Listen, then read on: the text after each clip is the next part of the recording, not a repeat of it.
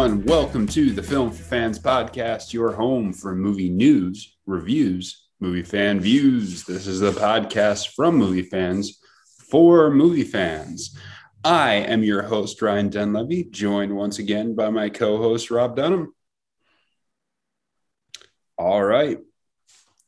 We have a very good show in store for you. We are going to do a full breakdown on Black Widow, including a section without spoilers to give you a preview, and then a section with spoilers if you've already seen it or don't care about spoilers.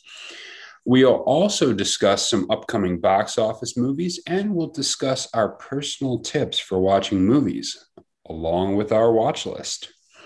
So let's dive right in. Um, we'll talk about the box office first off. Uh, we'll save the official breakdown for later in the show, but uh, we'll start off with box office. Uh, so this week, of course, is Black Widow out in theaters. That is your main release in movie theaters. It's going to be the one that dominates the headlines. And so far, so good. Uh, I don't know how the theater was when you saw it yesterday. We're recording this Friday evening. Uh, both of us saw this on Thursday, but my theater was pretty full. Yeah, I would say about 75% full, but I also saw it at 5 p.m. Okay. For like the main big showings, I think. Yeah. Okay. So we still have a bunch of uh, holdout movies. Uh, Fast Nine is in theaters. In the Heights, Cruella, depending on which theaters you're at, you'll have some Hitman's wife's bodyguard or boss baby, depending on where you are. Uh, the final purge, or the forever purge, I should say, not the final purge, the forever purge. So there's still a number. There's it's starting to fill up. It actually feels like we're getting close to a full box office at this point, and not just stuff that's been out for months and months because there's nothing else out. It starts to feel like we're getting a full box office, and we get a new slate of movies coming up here in the next couple weeks. So, to move on to our upcoming box office, we have some one of the big one coming out the next week uh, is Space Jam: A New Legacy. So that comes out July 6th. Of course, that stars the Marvel characters and LeBron James. Uh, this is kind of a sequel to the legendary early 90s film starring, of course, Michael Jordan. And then we have the following week, you have Snake Eyes, which is a uh, G.I. Joe movie coming out the 23rd, as well as one that we've mentioned a couple times on the podcast, Old, because its title is Old. and that's on July 23rd as well. Uh, Rob, which of those intrigues you the most? Uh, I want to see old because I'm a big M Night fan, and I'm interested slash concerned about how it's going to turn out. I think I've said that before. Uh, just kind of seems to be the general feeling I get when a new movie of his comes out these days. yeah. yeah, he, he seems to be a, a high variance director at this point. I saw it uh, before um, Black Widow. I don't know if they showed the same trailers. Mm. Assuming they would, but there was like an extended trailer for Old before Black Widow that was longer than and showed a, a few other things than I had seen before. Mm. And it it intrigued me a little bit more. I think about the movie. Okay, I did not see that because I was at the IMAX theater. Okay. They had some different trailers for IMAX but that's that's interesting that they showed a more extended one. So yeah. you would say you are now more intrigued with the yeah. movie after yeah, more interested in checking it out. Okay. Uh, for me, surprisingly, Snake Eyes is really intriguing to me. Uh, I have not been a huge fan of the GI Joe franchise. Uh, I watched the first one and was kind of like, eh, and I've just mostly ignored the other ones. But having seen the trailer for Snake Eyes, I'm actually intrigued. It looks like a decent movie to me. I think it looks interesting. It looks like it's got some substance to it. Uh, it's supposed to be kind of an origin story for Snake Eyes. Um, but what they showed in the trailer, I thought uh, lent itself to be a quality action movie. Now, maybe I'm completely wrong with that. Uh, I'm not sure. Have you seen the other G.I. Joe ones? I've I think I might have. I don't remember. They're, they're not memorable. exactly. Exactly. So I, that's why I honestly don't remember. That's why I was kind of surprised that I'm as intrigued with uh, Snake Eyes as I am, but I, I would plan on seeing that. Okay. So that's what's uh, coming up. Uh, just a hint of what's coming up in the box office. There are some other movies uh, that will be out as well. Then we may get to them in subsequent weeks. But the box office is coming back. Movies are starting to come back. We're getting full theaters. So uh, head out and check out a movie. There's some good stuff out. So, to move on to our discussion item, um, we will get to the Black Widow review here uh, in a few minutes.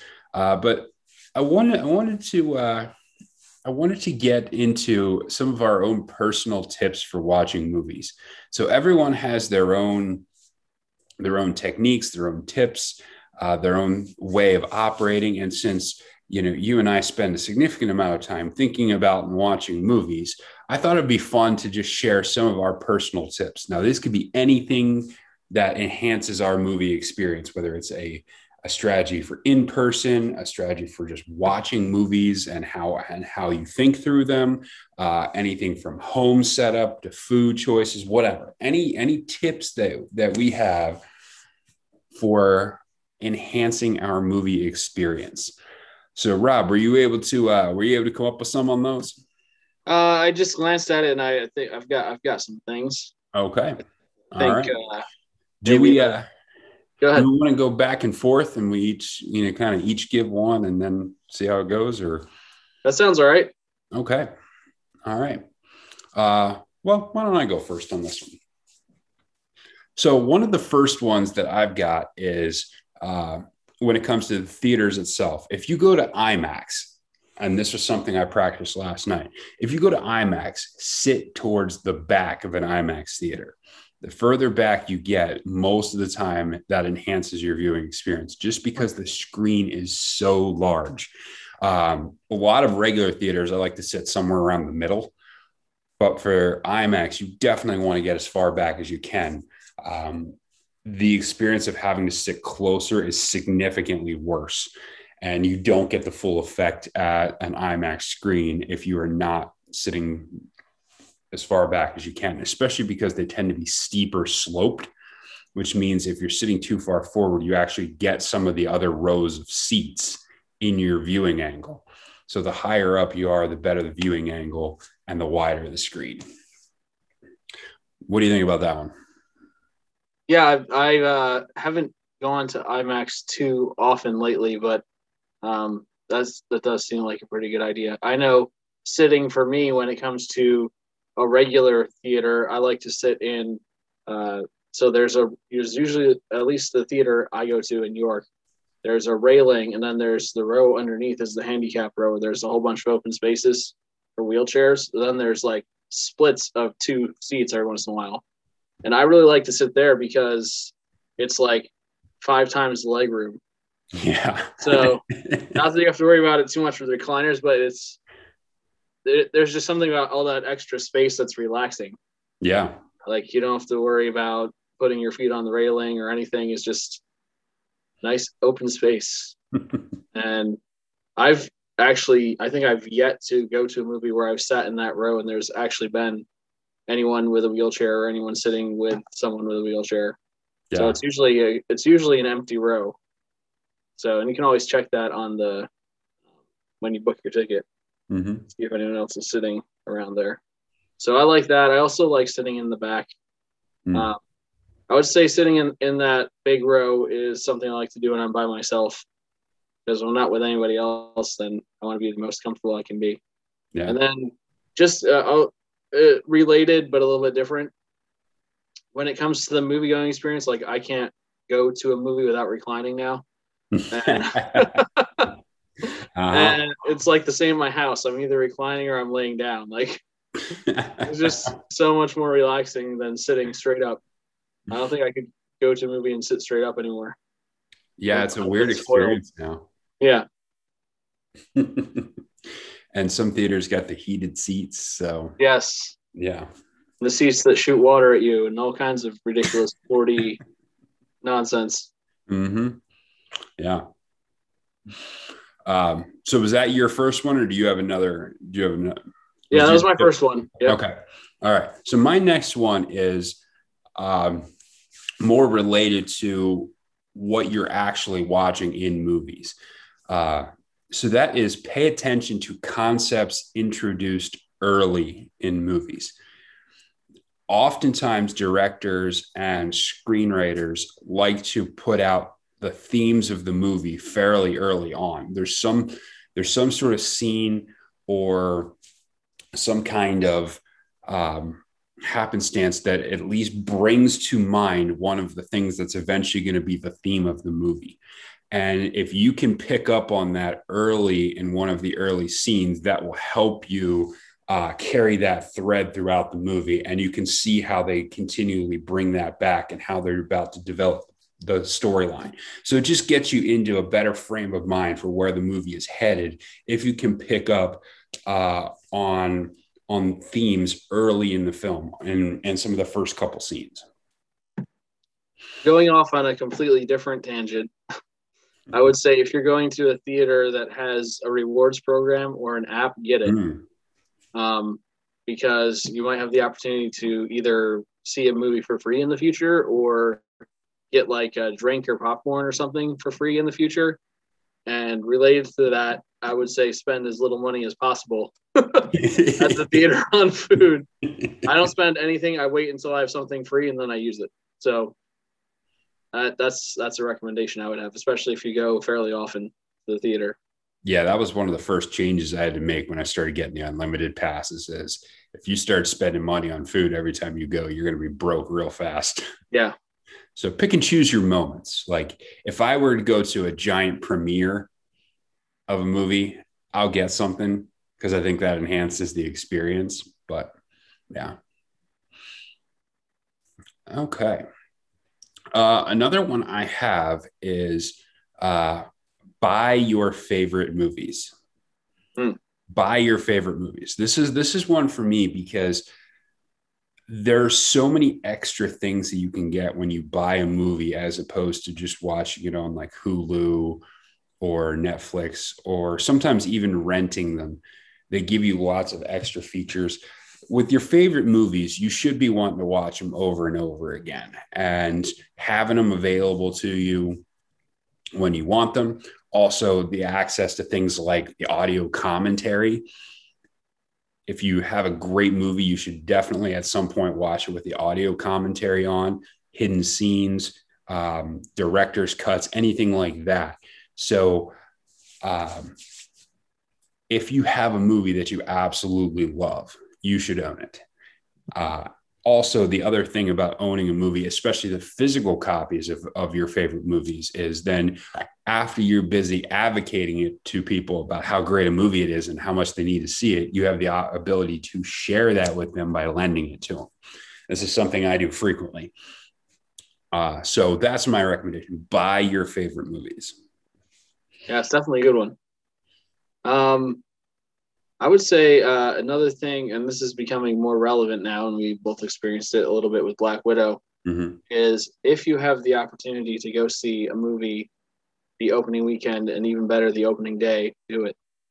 Yeah, that's actually one of mine too. So we hit because, on that one. Yeah, because there's not really uh, a similar experience to watching it. Like I was watching it when when I was at Black Widow when the Marvel titles ran. Someone actually went, "Woo!" I was just like, hmm, I've missed hearing like I've missed hearing things like that. Yeah. You know, mm-hmm. hearing excitement.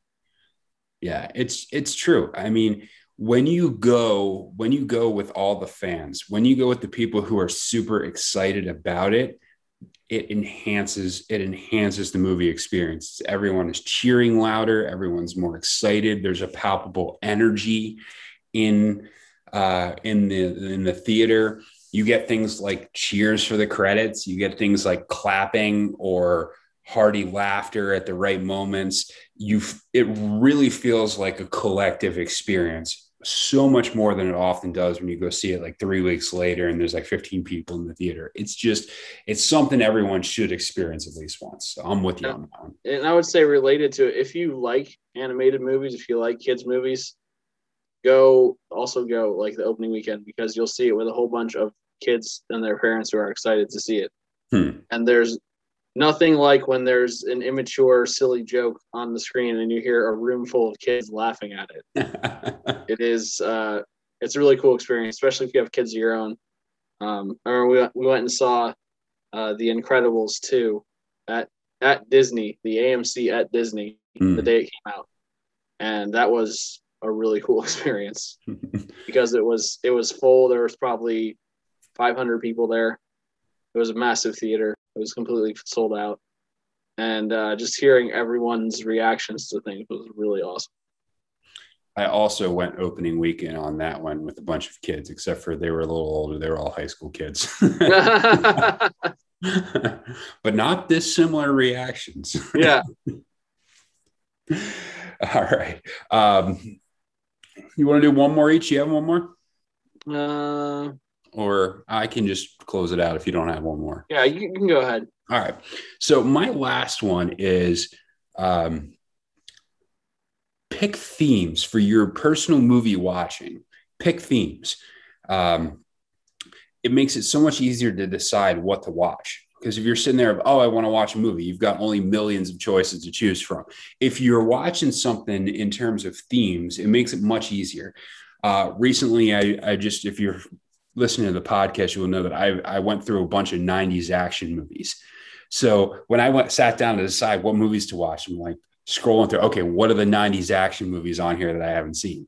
It makes it just narrows down your decision making so much more. Or you'll say, like, hey, I want to go through the Bond movies like you've been doing. Hmm. Or hey, I want to watch the Mission Impossible movies. Or let me just watch uh, a Matthew McConaughey retrospective where you just go through that sort of thing.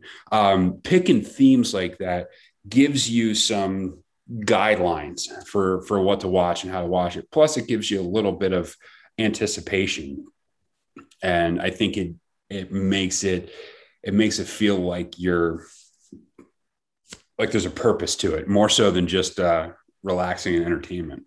So that's one for me. If you it, enhances for me, it enhances my watching experience, and uh, like I said, just makes decision making easier. I like that.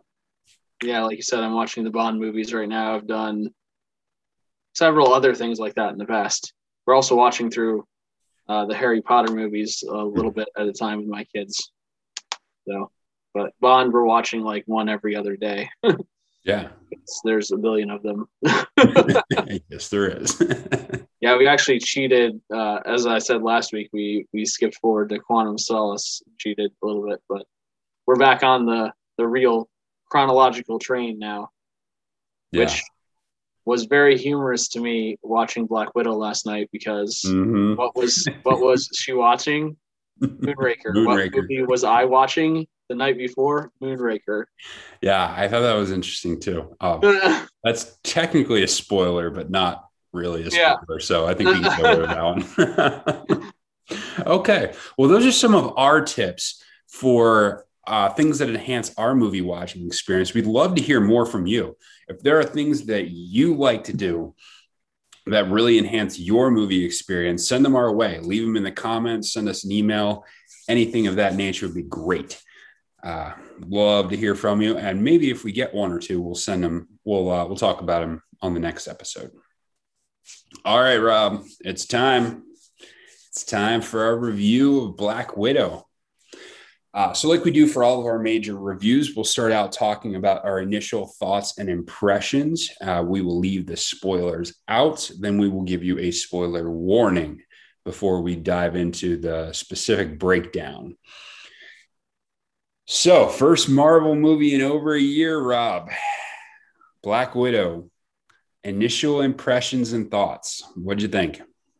Uh, my uh, so I guess uh, an initial main impression was I was impressed, Hmm. and uh, to to break it down without going uh, into spoilers, I think I was most impressed by the fact that it felt like a Marvel movie. hmm I don't, I don't think I should have been surprised by that necessarily, but this is like a new phase. So you're wondering, how's this going to hold up? How's it going to compare to the others? Um, the humor was fantastic in the movie.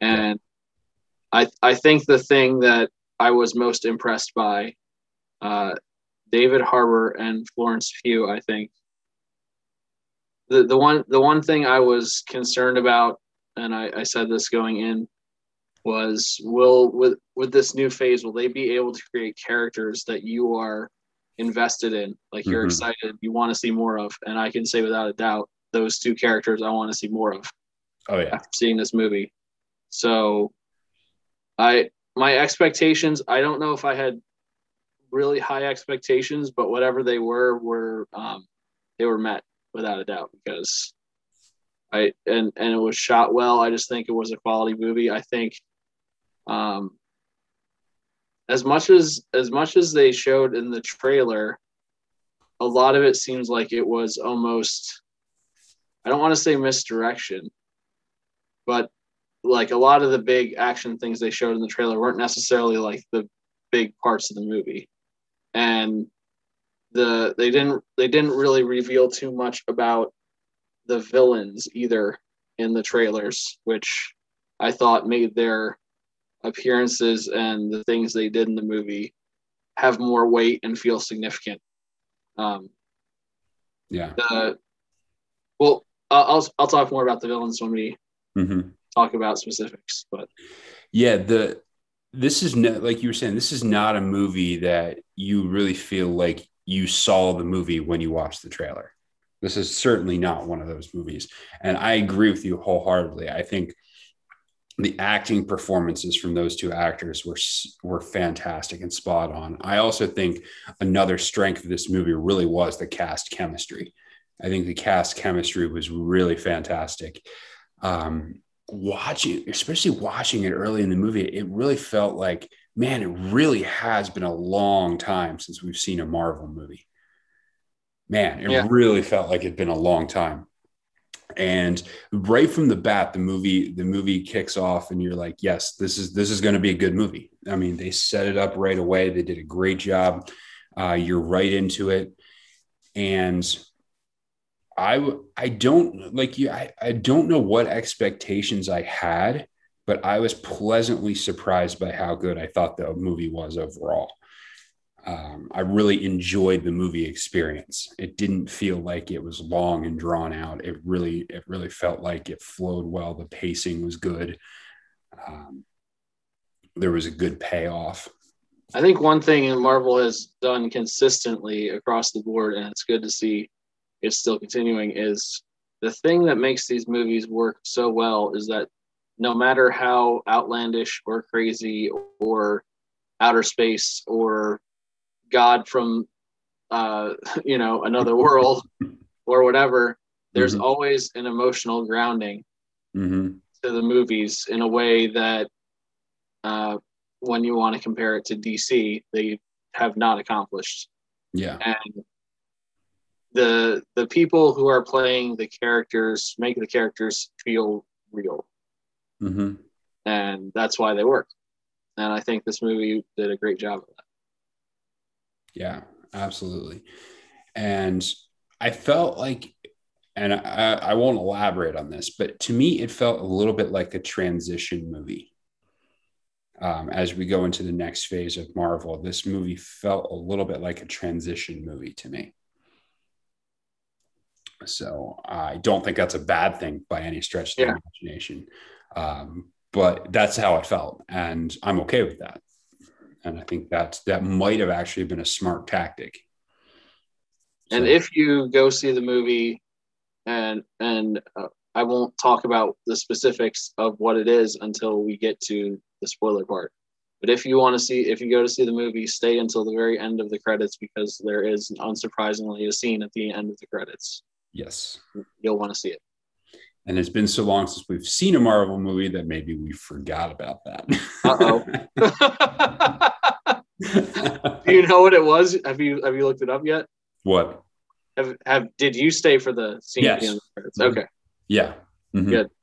I definitely did. Yeah. Anything else you want to say and get out there before we switch over to spoiler mode? Uh, I don't think so. Think I'm ready to spoil things. All right. This is your spoiler alert. Spoiler warnings. We are now going to talk about the film in specifics, in detail, and give spoilers. This is a brand brand new movie, so yes. And now we have done it. That's your warning. It's on you from this point forward. okay. All right, Rob. Let's let's get into the specifics. Um, where do you want to start on this one? I, I don't even know. well, let's let's go with this. Let's let's do a little bit chronologically. What did you think when you saw um, starting off 1995 in Ohio for this? Uh, I, was, I was confused. yes, yes, uh-huh. Um, but they did such a masterful job at explaining that this situation was just where Alexei, their father mm-hmm. was doing an assignment um, and just the such a quick transition to we have to get out of here. And i really i really liked how it seemed like he was just kind of a normal scientist dude who's like we got to get out of here. And then he picked up this giant metal thing and just threw it. And you're like Whoa. Oh, whoa. so that guy's a superhero. yeah. Yeah. Uh-huh. And and and they did a great job of playing with the young actor who was playing young Natasha of you're like okay she knows something what does she know how does she know what what you know there there the whole time there's something else going on like you know there's something going on but there's something else going on and when you get to the moment where where they end up drugging the two girls and you're like oh okay there really is something going on here. Uh, they did a great job with that transition you realize oh wait no they're not actually family. They're not real family. Yeah. That that was that, that was pretty cool.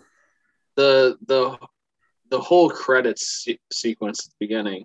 Mm-hmm. um, a lot of times you see that like almost as a throwaway moment in a movie. I think uh, obviously Bond does a pretty good job of it usually because mm-hmm. uh, if you've wa- if you have not watched any James Bond movies, uh, in the opening credits you're likely to see some ladies with less than normal clothes on, and you'll usually see they they give they give subtle hints as to what's going to happen in the movie. Yes. That you probably will not understand until you actually see the movie.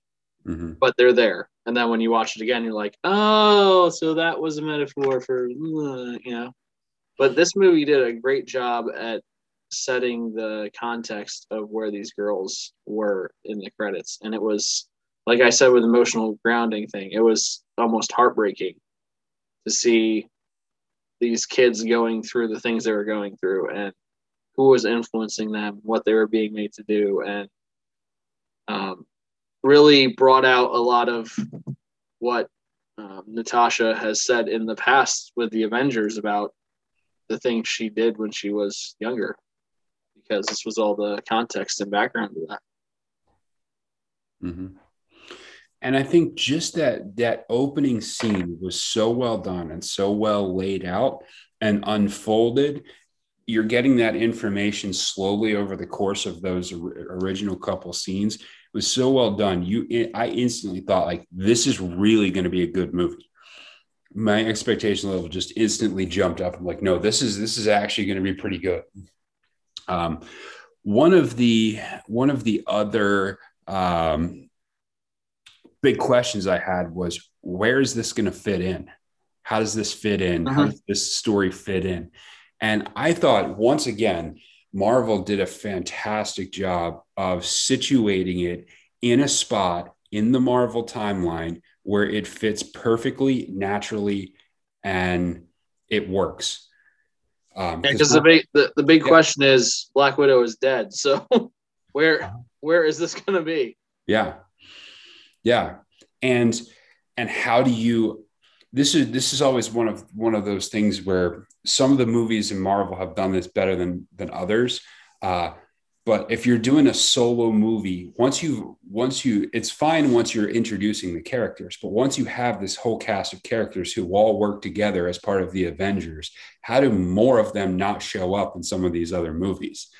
And uh, my my thought was, how are they going to make that work? And positioning it where they did after basically after Civil War, where the Sokovia Accords have come down and they're hunting her and she goes to escape, uh, positions it perfectly in the timeline where, hey, here's a block of time where she's on her own and she's not calling anybody else because of the Sokovia Accords. So I thought that was just amazingly well laid out in terms of how that story fit into the timeline and what what they chose to do with that which is i mean it's it's surprising considering how many movies they already have that you can still find space for like that that work so well but they did. What else? What else uh what else stood out for you? Well i've already uh said something about it briefly but uh, florence pugh's performance as yelena Natasha's sister, mm-hmm. for me was the standout of the movie, and they really have done a fantastic job at creating another character to care about. Mm-hmm. And she's uh, so she's featured in the stinger at the end of the movie as well, um, setting up.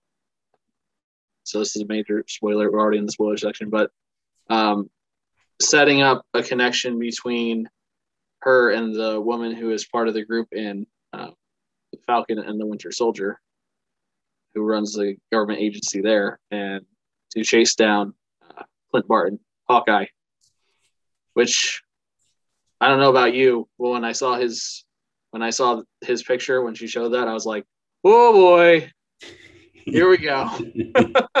here we go. because man, if there if there wasn't enough intrigue between um, Black Widow and Hawkeye and their relationship and everything they went through and everything they did and how things ultimately ended with them to now pass that on to her, uh, you guess quote unquote sister, but they really looked at each other as sisters. Mm-hmm.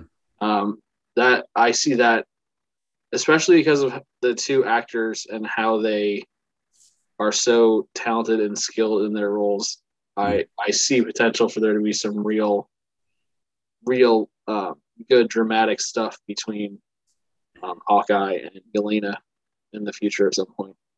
And one thing I liked too, I thought Florence Pugh did a great job with her Russian accent. Mm-hmm. Um, I thought that was particularly impressive. It stood out to me how good her Russian accent is. Now, I don't claim to be an expert on the Russian accent. So, I mean, maybe I'm off base here. Yeah. I thought it was really, really well done. I thought she carried it well, even to the point of using language that was different. Um, in particular, she once referred to a kid as small instead of little, mm-hmm. which is you know in English, in the normal American English, we would say little, and and but in, in some places like Russia, you would say small. And so just the that subtle use of, of verbiage uh, that it, it, came in a little bit. Just I think she really worked hard at that. It's I, just, I, I really liked her character's overall attitude and just approach because like her character was freed from this widow program like her mind was freed basically with this gas that if you get hit by it it releases your mental bonds from you know this programming this mental deprogramming mm-hmm. and it just seemed like she at that point was willing to do anything you know to meet her objective which was to take down bad guys. And I just I love the it, almost like a carefree attitude. And the line that sticks out to me the most is when they are uh, breaking Alexei out of prison and she's in a helicopter and there's an avalanche coming and she just goes, "This would be a cool way to die." wow. I, I think I think the scene um, it's kind of an extended scene like that really really shows uh, the quality of the writing and the quality of the characters and the acting i think was the table scene that they had when they're sitting around the hmm. table mm. when they after they find their mother um, and then that extends over into her going into her bedroom and talking with her father mm. um, i thought that was really the scene that displayed um, both both the quality of the humor uh, the chemistry between the actors and and just the kind of the depth they developed with that whole family relationship because they are family but they aren't family. Um, and, and that strange dynamic really really played out super well in that. And you can even see it in the breakdown between the two daughters because natasha being the older daughter was far more aware of what was happening when they were children than the younger one was and you see that exact dynamic play out when the family gets back together. How Natasha just wants to shut it all down, say, no, no, it was all fake. You're not my family. She she didn't want to admit that that that had affected her. Whereas the younger sibling was like disappointed that the rest of them are like, hey, you know it was real it was real. You were my family. And and so that dynamic they did a great job playing out that dynamic of the differences between the older sibling and the younger sibling and how they'll view the same experience differently. I thought it was just fantastically done. Uh, yeah the line that she said was you're telling me the best years of my life weren't real. Mm, mm-hmm. so it's pretty powerful. Yeah. Um i think that there's so much to talk about this movie, and we don't want the podcast to be like an hour and a half long. Uh-huh.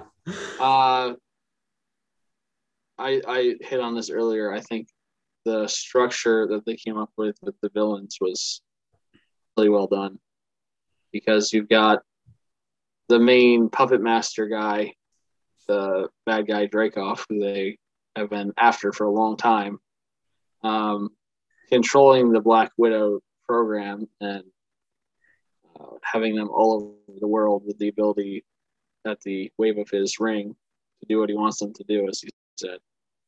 But then you've also got, uh, I think the the Taskmaster character in this movie. A lot of a lot of times villains can feel like they don't necessarily have weight or or you have to be afraid of them because they're going against superheroes. Superheroes always win. And this character can basically mimic anything that anyone does to the point where uh, she's fighting off, and it is a she. it's the bad guy's daughter who was supposedly dead but not dead, um, fighting off Red Guardian, who's like the Captain America equivalent in uh, the Soviet Union, and matching him hit for hit uh, that that kind of character has weight to it. It's scary, and it's uh, you're not sure what's going to happen exactly. And I found fascinating after the bad guys uh, space space station, I guess station in the clouds, whatever secret base blows up, and they're on the ground. That her character says to uh, Black Widow, "Is he gone?" Yeah. Um, the fact that although she was part of this and doing what her father wanted her to do, he, she was still being oppressed at the same time and a victim of this like insipid mind control that they can't break free from. And I really like how uh, Black Widow was able to break through the defenses of Dreykov and like basically expose him for being this weak person when he claimed to have all this strength.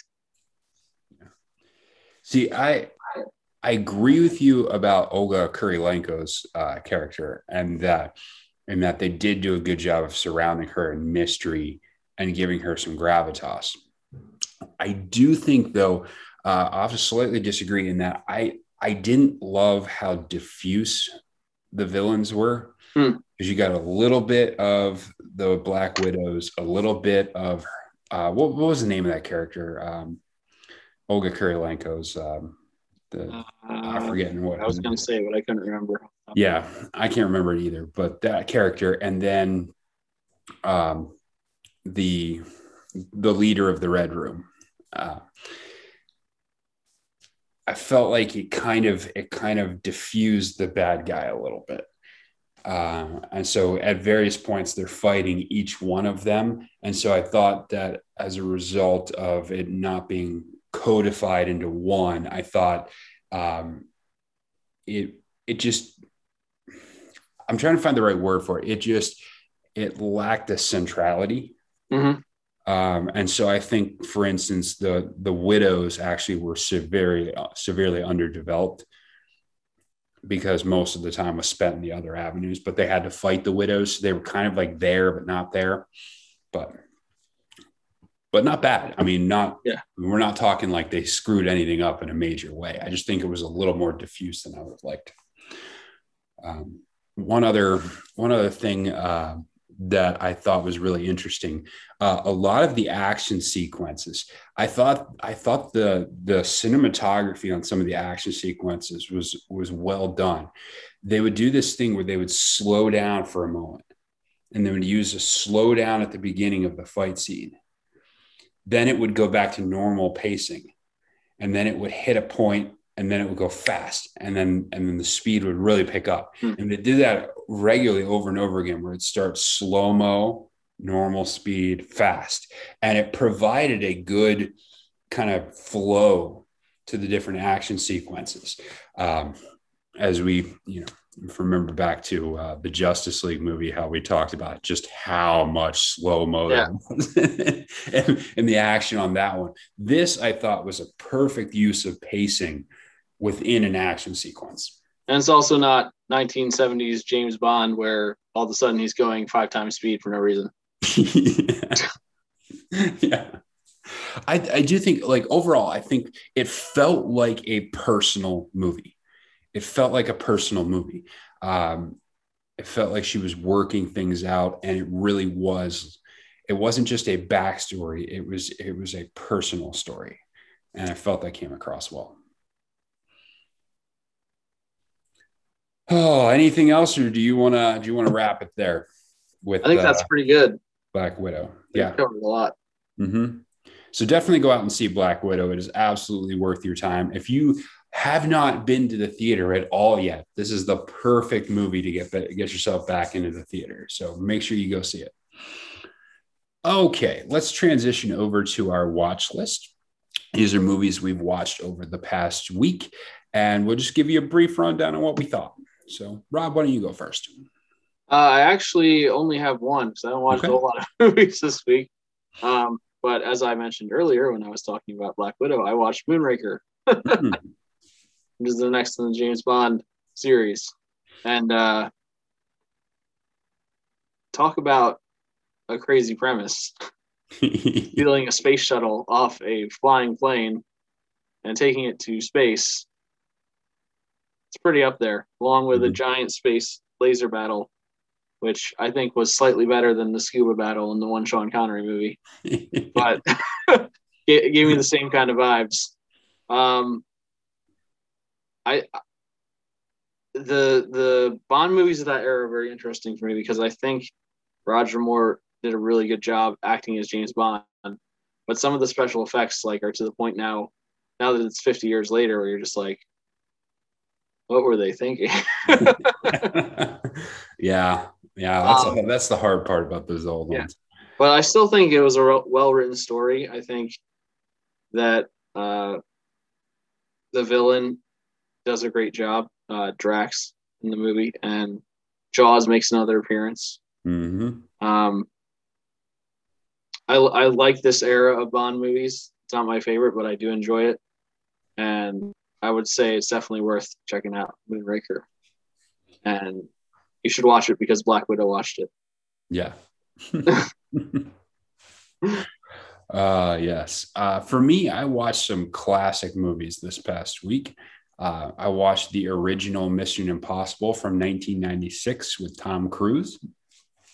I, I still really enjoy this movie. This one felt like the closest tie-in to the old TV series, the way it was set up, um, the different plot line. It felt like it felt like a genre-defying, defining spy era movie.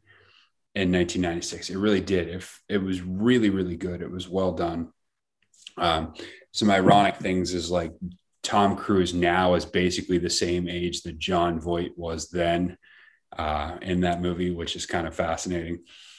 Um, the uh, the interesting thing with this one is um, this one and the second one kind of stand out as unique because they didn't do any of the movies. They didn't kind of hit their stride of what they would be going forward until the third movie, until Bad Robot came in and kind of took the took the movies from that point. So each of the first two kind of stands out as their own unique movie in some ways. So I, I but I still like it. It's really good. Um, next one I watched was the Fellowship of the Ring from the Lord mm. of the Rings. We watched I that recently. What was that? We watched that recently as mm. well. Yeah, I have the extended editions, so I was watching the extended edition of of that one, and there's just there's just so many memorable scenes in that. There's the the conversation with Sam and Frodo where he's talking about this is the farthest away from the Shire he's ever been there's the conversation between uh, Gandalf and Frodo, where Frodo's like, "I wish the ring had never come to me," and and Gandalf gives him the wise advice, like, "Hey, you know, nobody wishes that bad things happen to them, but the only thing you can do is what do you do with it from going forward? What do you do with the time you've got?"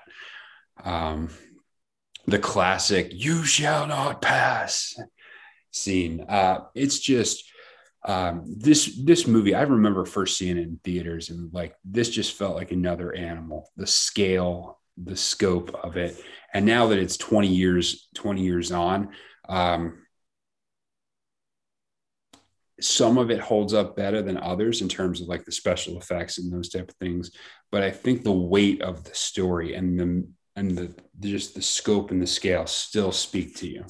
Well it was it was a, a brilliant uh, conception and idea to spend so much time getting the locations and things right for this and putting it in real world places because it's it's that those scenes are timeless. They're never going to be boring or feel not real.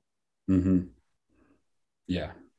Yeah just the the locations are perfect and they really really fit with fit with the books fit with the story um,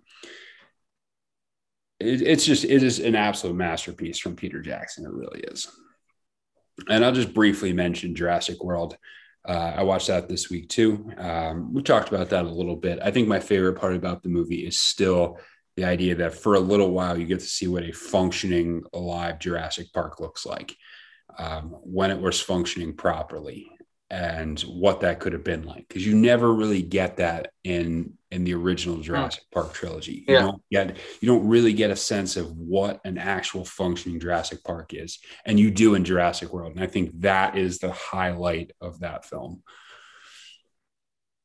Okay, so we are going to we are going to wrap this up by giving a little uh, recommendation. So uh, the pattern for this one is we'll give you a recommendation based on Scarlett Johansson. So recommend to the audience another Scarlett Johansson movie.